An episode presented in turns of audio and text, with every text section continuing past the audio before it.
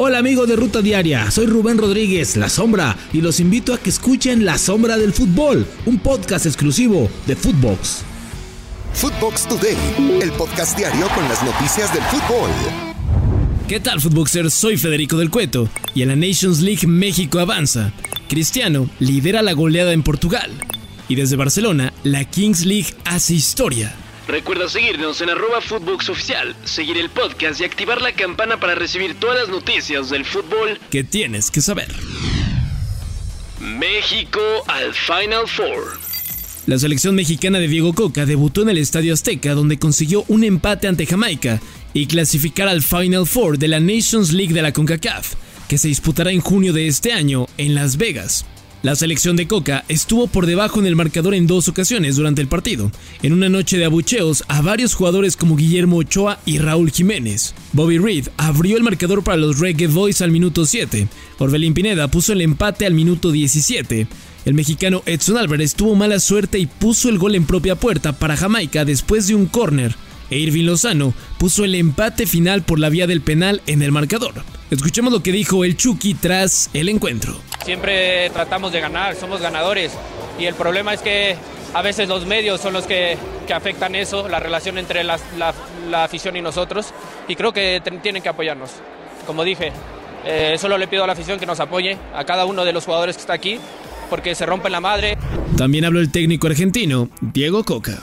Hay que trabajar todo, hay que mejorar todo. Eh, veo mucho campo para mejorar. Y eso tiene una parte buena y una parte mala. La mala es que vemos que no estamos al nivel que, nosotros queremos, pero la buena es que trabajando y convenciendo desde todos los, los sectores, desde todas las ramas del futbolista, eh, tenemos una, una selección con mucho crecimiento. Amistoso con bajas.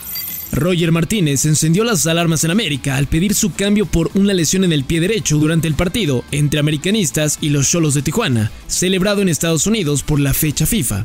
El colombiano arrancó como titular en el esquema de Fernando Ortiz y a un minuto de terminar la primera parte se acercó a la banda para solicitar su cambio.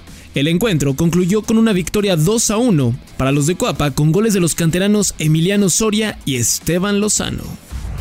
Gran paso de Rayados. El equipo de Monterrey sigue demostrando que tiene el chip ganador y esta ocasión derrotó 1 por 0 a Atlas en un duelo amistoso celebrado en San Antonio, Texas. Un gol de Rodrigo Aguirre fue suficiente para ganar el encuentro a los rojinegros en el Toyota Field Stadium. Cristiano lidera goleada. Portugal le pegó 6 por 0 a Luxemburgo como visitante. La selección de Roberto Martínez lidera el grupo J en la eliminatoria rumbo al Euro 2024. Joao Félix, Bernardo Silva, Otavio, Rafa Leao y Cristiano Ronaldo con un doblete marcaron los goles del encuentro. Mencionar que CR7 convirtió su gol 150 desde el punto penal y es el máximo anotador en pena máxima, llegando a 122 dianas en selección. Italia despierta. Después de la dura derrota ante Inglaterra, el equipo de Azzurri tenía que ganar y lo hizo derrotando 2 por 0 a Malta con goles de Matteo Retegui y Matteo Pessina. Con este resultado, los italianos se colocaron segundos del grupo C. Noche mágica en Wembley. Inglaterra recibió en casa a Ucrania en el arranque de la jornada 2 del torneo clasificatorio a la Eurocopa 2024. El equipo de Gareth Southgate resolvió el duelo en la parte final de la primera mitad, Primero, con un tanto de su goleador histórico Harry Kane, quien llegó a 55 goles, y otro tanto de Bukayo Saka. En otros resultados, Kazajistán derrotó 3 por 2 a Dinamarca, Islandia goleó 7 por 0 a Liechtenstein, Eslovenia ganó 2 por 0 a San Marino, Bosnia cayó 2 por 0 ante Eslovenia, e Irlanda del Norte perdió por la mínima ante Finlandia. Kings League histórica. El torneo creado por Gerard Piqué tuvo su Final Four, la Kings League disputó el evento en el Camp Nou y superó el número de entradas en la final del Mundial de Qatar 2022. Más de 92.000 espectadores vivieron el final de este certamen, según anunciaron los organizadores.